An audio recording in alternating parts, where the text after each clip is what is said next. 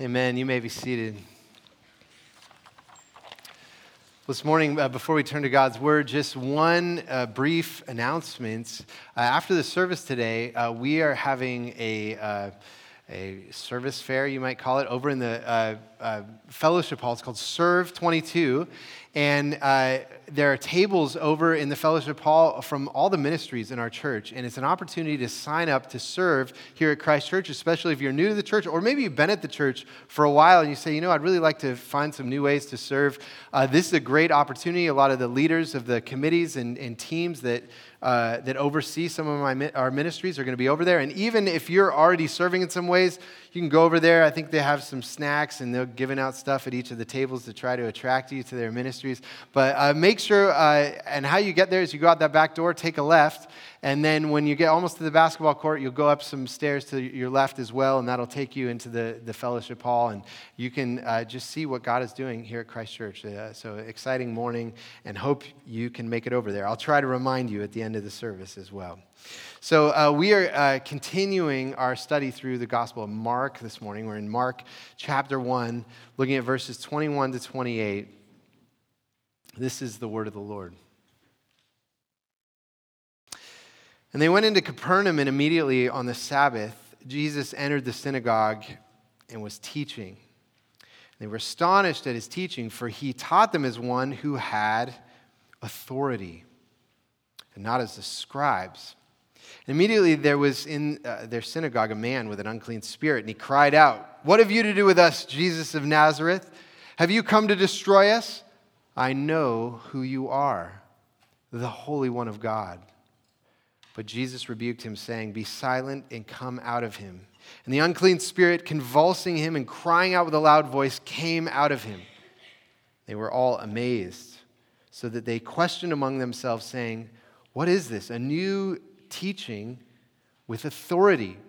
He commanded even the unclean spirits, and they obey him.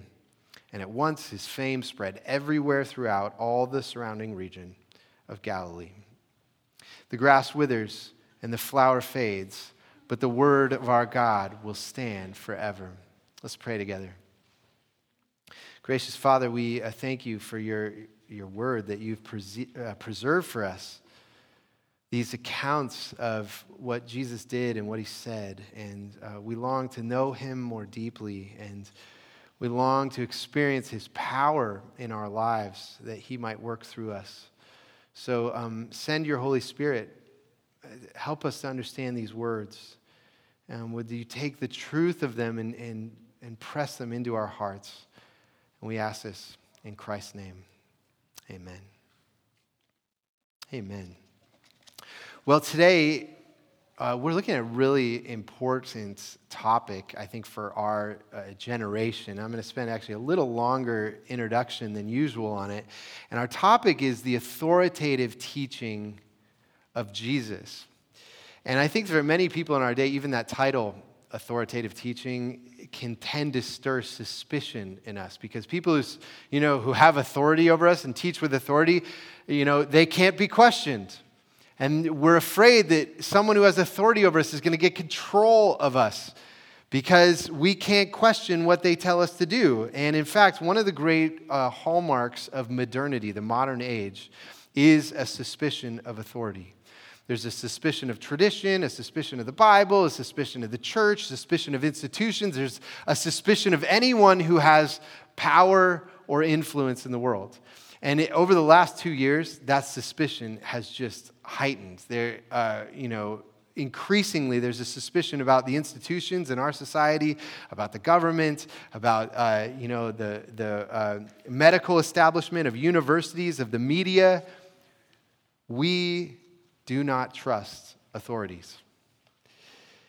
And this modern outlook has been the outworking of uh, Rene uh, Descartes' famous saying, where he said, I think, uh, therefore I am. And he was saying basically the only thing that I can really trust in is my own mind, my own reasoning. And in our day, we have expanded Descartes' saying, I think, therefore I am, to be, you know, Descartes was just like, well, I trust my own reason. If you can give me a proof, then I'll believe it. But we've expanded it to be everything about our inner life is really what has authority. It's not just my reason, but it's my emotions and my intuitions and my sexual impulses. And uh, the whole complex of my inner life has been given a godlike authority. And the defining quality of the modern world is this I must follow my own heart and mind no matter what anyone else says.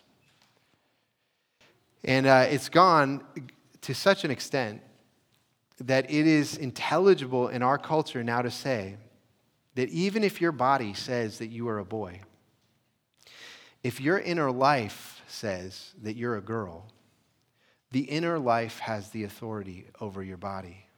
If your inner life says you're a girl, then you're a girl. And that's an, it's amazing that the inner life has more authority than science or, or the medical community or the religious traditions of all the world. The inner life has more authority than uh, the family structures that we come into, um, more authority than the Bible itself. The inner life must be obeyed. And so, how does the authority of Jesus contrast with uh, the modern authority of the inner life? Well, a couple things to say about that. On the one hand, uh, the Bible is clear is whatever we do, do not make the inner life the supreme authority in your life. Jeremiah tells us that the heart is deceitful above all things. And uh, Proverbs tells us that the fool trusts in his own mind.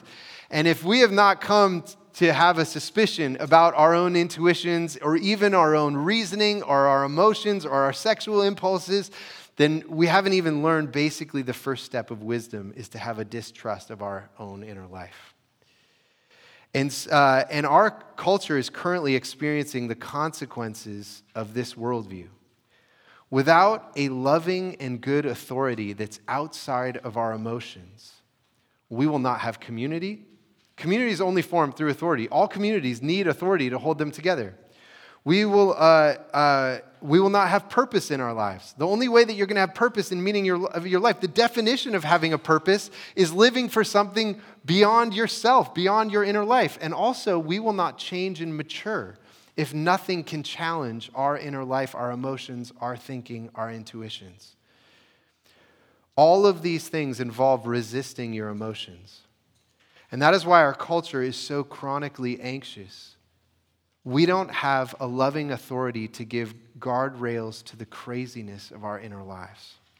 And so, on the one hand, the Bible is, is radically opposed to the foolishness of our age.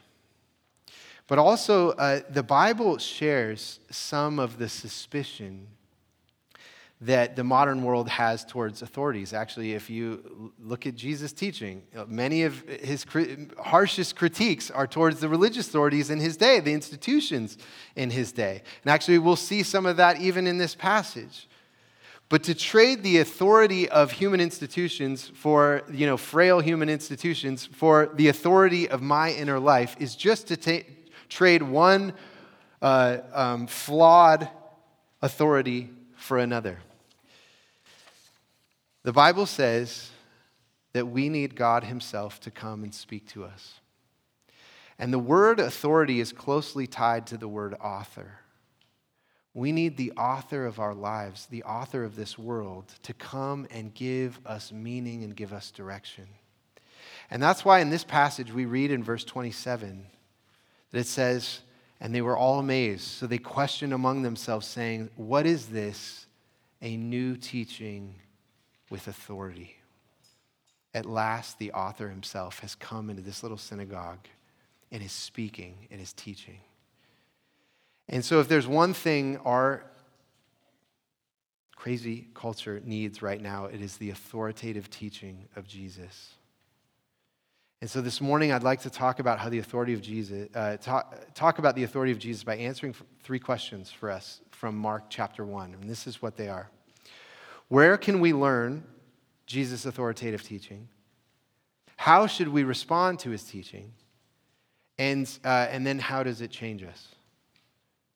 Where can we learn Jesus' authoritative teaching? How should we then respond to it when we hear it? And then how does it change us?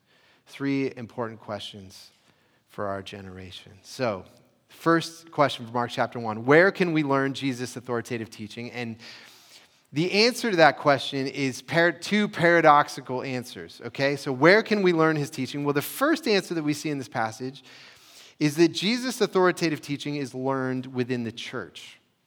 And you see that in verse 21, how it says, And they went into Capernaum, and immediately on the Sabbath, Jesus entered the synagogue and was teaching. Now, the synagogue is basically the, the precursor to the church. That's where churches really came from. You know, before Jesus came, all around the Mediterranean world, Jews uh, gathered in cities, in gatherings just like this, and they would have a rabbi who would teach them from the scriptures, and they would worship God together.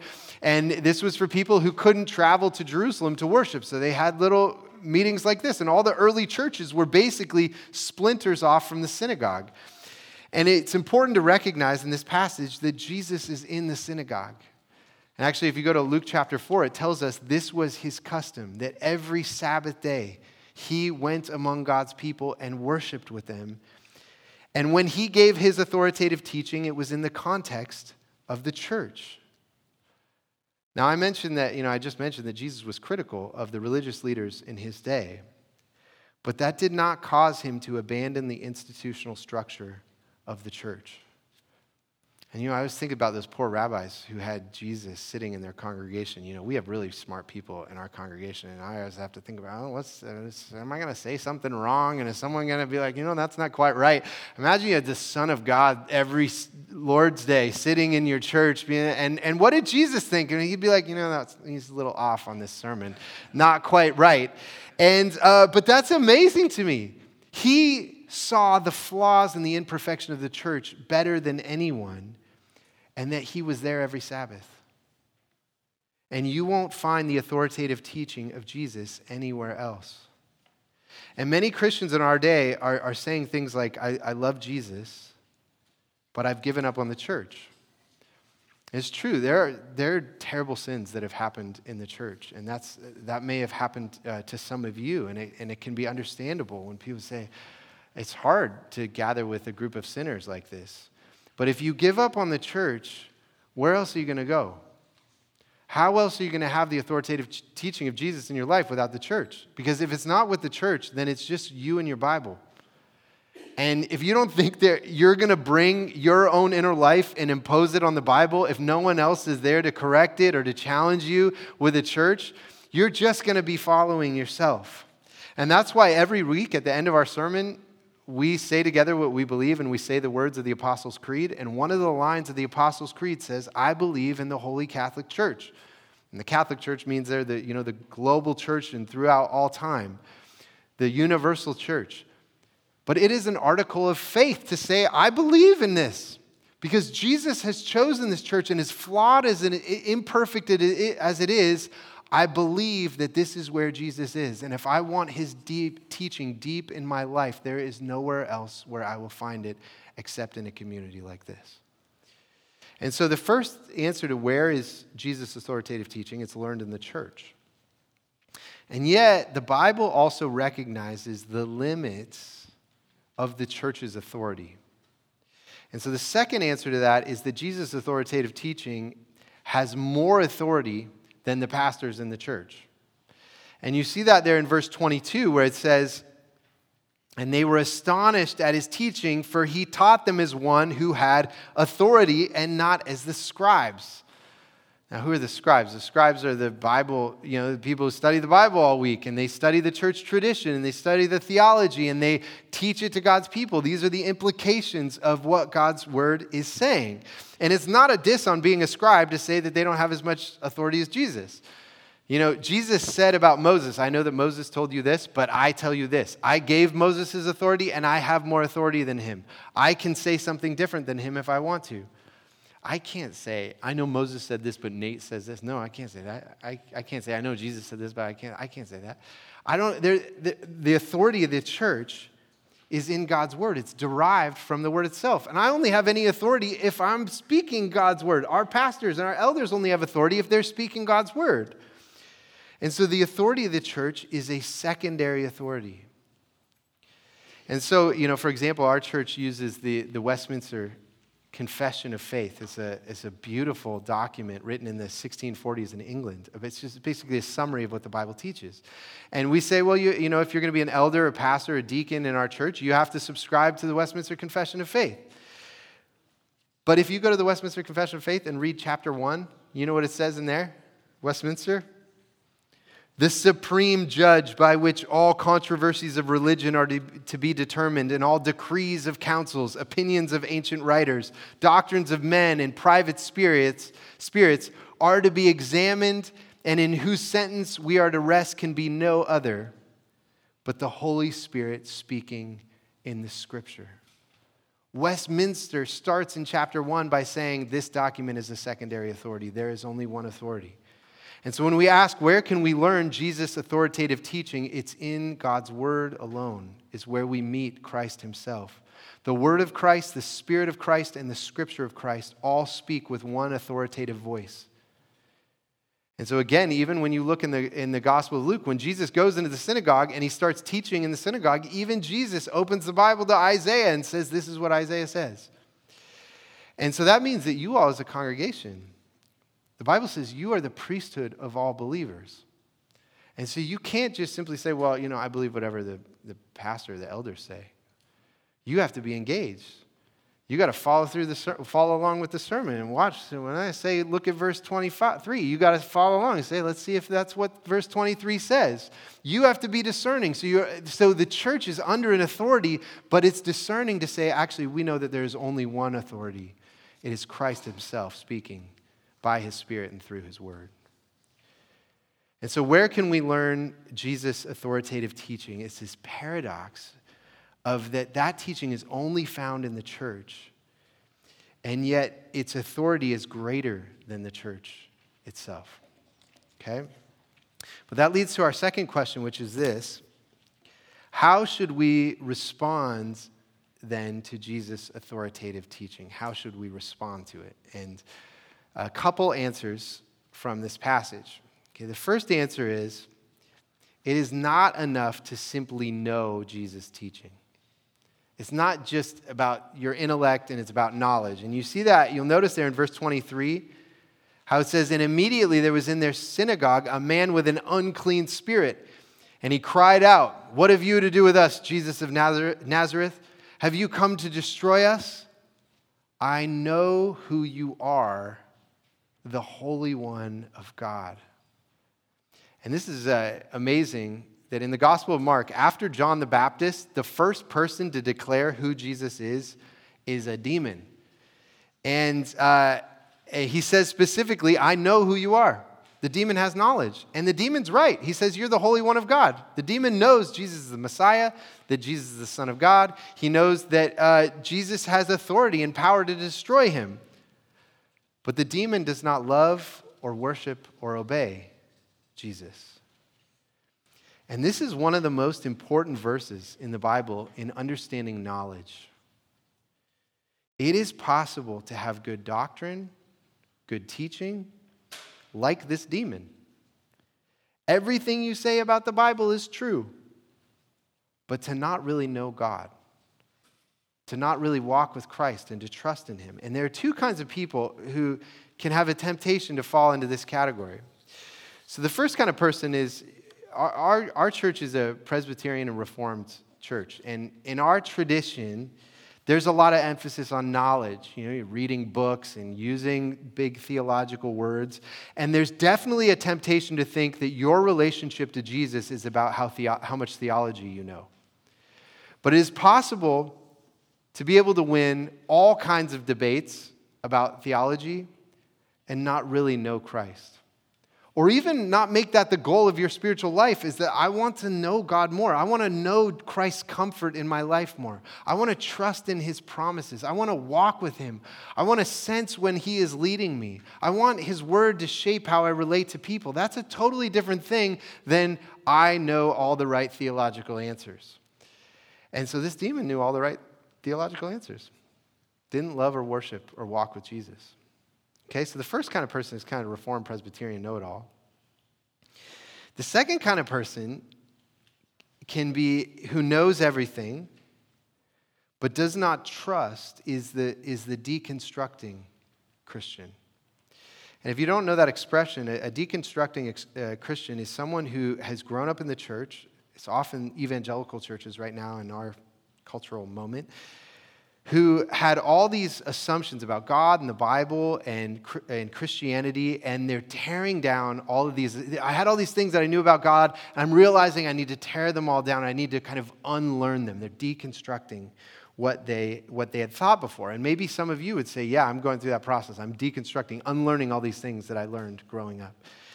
And actually, all of us to varying degrees need to deconstruct things that maybe we were raised with or that we've learned. We've all had things that are not true about God that we've learned, and they need to be torn down. But there's a very significant movement in our generation of Christians who've grown up in the church and are suffering from serious doubts about the faith. And, and you know, the New Testament is very tender towards those who doubt. It says, uh, Jude says, have mercy on those who doubt. We should listen to and talk to people who are doubting. They need conversation partners and people that aren't doubting, that feel strong in their, in their faith. But it's common for someone to say, I've grown up in the church, I've heard all the answers, I know it all. I grew up having all these conversations, and I can't go along with those answers anymore.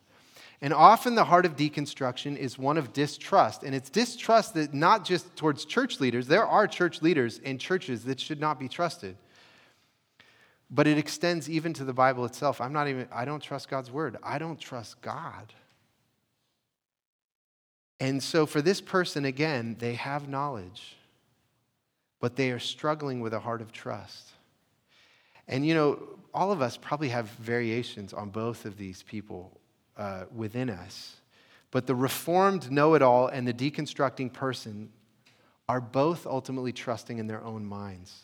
They're not trusting in the person of Jesus. That's what it means to be a person of faith. That's what it means to have Jesus' authoritative teaching in your life, is to have a person in your life that you know and trust. But uh, so this means that the first thing about our response is that it's not enough to simply have the intellectual knowledge about Jesus' teaching. And so the second answer about our response is that we must be changed by Jesus' words. It's not enough to have the intellectual knowledge, we must be changed by his words. Jesus' words and his teaching have power. And the only words we hear from Jesus in this passage are what's called a speech act. And a speech act is when uh, you say something that not only communicates information, but it, it, does something. It changes the world. So, for example, our worship pastor, uh, Matt Boffey, just got married um, on New Year's Eve and uh, to his new bride, Alex. And at their wedding, when Matt was saying his vows uh, to Alex, he said, I, Matt, uh, take you, Alex, to be my wedded wife. And as soon as he said those words, you know, tears just poured out of Alex's eyes as she heard Matt's vows. And they said these vows to one another. When he says those things, it's not just information, he's doing something the world is being transformed. Their lives are being transformed. He came into that ceremony a single man is leaving a married man. She came in single, a single woman is leaving a, a married woman. They are being transformed by those words. It's a speech act that does something. And in the same way, Jesus' authoritative teaching is not just helpful information. It has a power to act upon us and to change us. And in this passage, there's a man who's um, possessed by a demon. And it says in verse 25, but Jesus rebuked him, saying, Be silent and come out of him. And this is more than a, a command. It's not like the demon could have said, Well, I'm going to think about it. Maybe I'll just stay in the man. I don't want to come out. No, Jesus, I'm going to stay in here. He didn't have that option. Look at what happens in verse 26. It says, And the unclean spirit, convulsing him and crying out with a loud voice, came out of him. Jesus' words exorcised the demon. He didn't have a magical technique, it was his words had power to them. And this is the difference between Jesus' teaching and many of the self-help gurus that are in our culture. A self-help guru will, you know, help you make a plan to lose some weight and to set goals for yourself and help you to start thinking po- positively, but really it's all up to you. You have to do the change. But Jesus' teaching is a truth that when you hear it and receive it into you, it has a power to transform you. It transforms you at a very deep level, at a subconscious levels. It changes what you love and what you worship and what you're devoted to you and how you think. You are not the one doing the work, the teaching does the work. And I know that some of you may be wondering about uh, the demon possession and the exorcism and how are we supposed to think about demon possession and exorcism. And at, to be honest, I, I don't really know. I'm not sure that I've, I don't think I've met a demon possessed person before. I've not encountered that in my ministry. But I think at least uh, one message for us is that Jesus' authority was able to give freedom to a man who was enslaved to evil. evil. This man could not save himself. He could not free himself. He could not change himself, but the word of Jesus could. That's what an authority can do. And the Bible gives us a picture that good and evil are not like these equal opposites that are in a cosmic war against one another. It is God is the sovereign over good and evil. He's the judge over good and evil. And Jesus can command the good, he can also command a demon, and the demon has to obey him because he is the supreme authority. And you might think, oh, you know, probably in the ancient world there were all kinds of people that were going around exorcising demons all the time. That's really not true. Actually, there was a, a guy who did a PhD dissertation on uh, what record do we have of people doing exorcisms in the ancient world? And actually, there's very few. And this is what he, he, the summary of his findings was the only exorcistic figure in the extant literature to whom a number of exorcism stories are ascribed. So, the only person who's doing multiple exorcisms like this and that are related in detail is the biblical figure of Jesus of Nazareth. What Jesus is doing in this passage is a unique authority. There is no one like him. And so, even though we tend to be suspicious of authority, we need authority in our lives. It's, it's a necessity. We long for it. And if we're going to have community, we need authority. If we're going to have a purpose bigger than ourselves, we need authority. And if we're going to have safety and protection in our lives, we need a safe and strong and good and loving authority around us. And so, what we've seen so far is where can we learn Jesus' authoritative teaching? It's taught only in the church, is where we can learn it deeply. But his authority is even greater than the church, and it's above the pastors and the leaders and the elders within the church. And so, how should we receive that teaching? It's not enough to simply know it intellectually, it must change us, and we have to receive it with faith and trust. Trust in the person of Jesus. And so, that leads to our, our final question. When we've received it, how does it change us? What, is, what does that change look like in our lives? And what's interesting about this passage is Jesus has just exorcised the demon from this man, and yet the change that we read about isn't about the man, it's about all the people who are watching it. Everyone else in the synagogue was like, oh, there was, the man came in with an unclean spirit, and Jesus cast out the unclean spirit. And you see in this passage how it impacted them was they were amazed. A changed life is amazed. You see that in verse 27. And they were all amazed, so that they questioned among themselves, saying, What is this? A new teaching with authority. He commands even the unclean spirits, and they obey him. And, you know, being amazed can mean kind of a fear that wow this alien power has just come into our synagogue and it you know demons obey what he says and it's so strange and so foreign. But i also think that amazement is really one of the essential elements of joy. You know the people who are most joyful are the people who are amazed the most. They're amazed at people at all kinds of people. They're amazed at the natural world. They're amazed at the bible. They're amazed at what jesus does and how god is working in, in, in his life. Their eyes are wide open to the wonders of the world and above all, they're amazed at the Son of God who has walked among us to save us. A changed life is an amazed life. And when you're amazed by something, you know, another thing that kind of goes with being amazed is mystery. You're like, what is this? Wow, this is so strange. And, and I love what it says about the people in this passage that they questioned among themselves, saying, What is this? I feel like that's a real picture of what we're doing We've encountered the mystery of who Christ is, and we're questioning with each other. We're, you know, we read the Bible together and we study. We're like, what does this mean? How does it apply to our lives? How do I think about this? And those kind of conversations about questioning what does this mean for our lives? I think it's one of the great pleasures of life is to talk about God and the deep mysteries of why do we even exist and what is God doing in the world. And you know, in our church, one of the main things we do, you know, we meet here on Sunday morning and one of the main ways that we gather together outside of Sunday mornings, we have these discipleship groups. And that's basically what those groups are. Is we're doing what they did is small groups of people looking at God's word and saying, what does this mean? How do we how are we supposed to understand this? And their amazement caused them not just to talk to one another about it, but then it, it, they go, it says in verse 28, and at once his fame spread everywhere throughout the surrounding region of Galilee. The people in this church were amazed and they went out into the whole region. And this is only makes sense because that's what amazed people do. When you're filled with wonder at something, you want to talk about it. Being amazed both makes you humble but it also gives you an energy and a life. And so, friends, I invite you today to be amazed at the authority of Jesus alongside these synagogue worshipers in Galilee. Within the weak and broken and imperfect church, Jesus' authoritative teaching was there. He was pleased to be present in the church then, he is pleased to be present in the church now. But his teaching is not just an intellectual exercise. His authoritative teaching has power. It has a power that works in you and can free you from even the enslavement to evil and darkness. And when it comes into your life, it is so beautiful, the only response is amazement. He is a better authority than our emotions. We need an authority in our life. Jesus is a better authority. So we will spend our whole lives asking that question What is this? A new teaching with authority. May we never grow out of asking that question. And may He ever show us new depths to its answers. Let's pray together.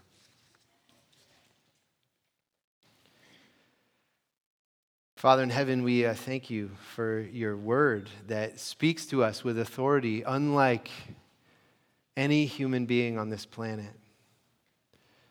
And Lord, we have uh, sensed its, its power.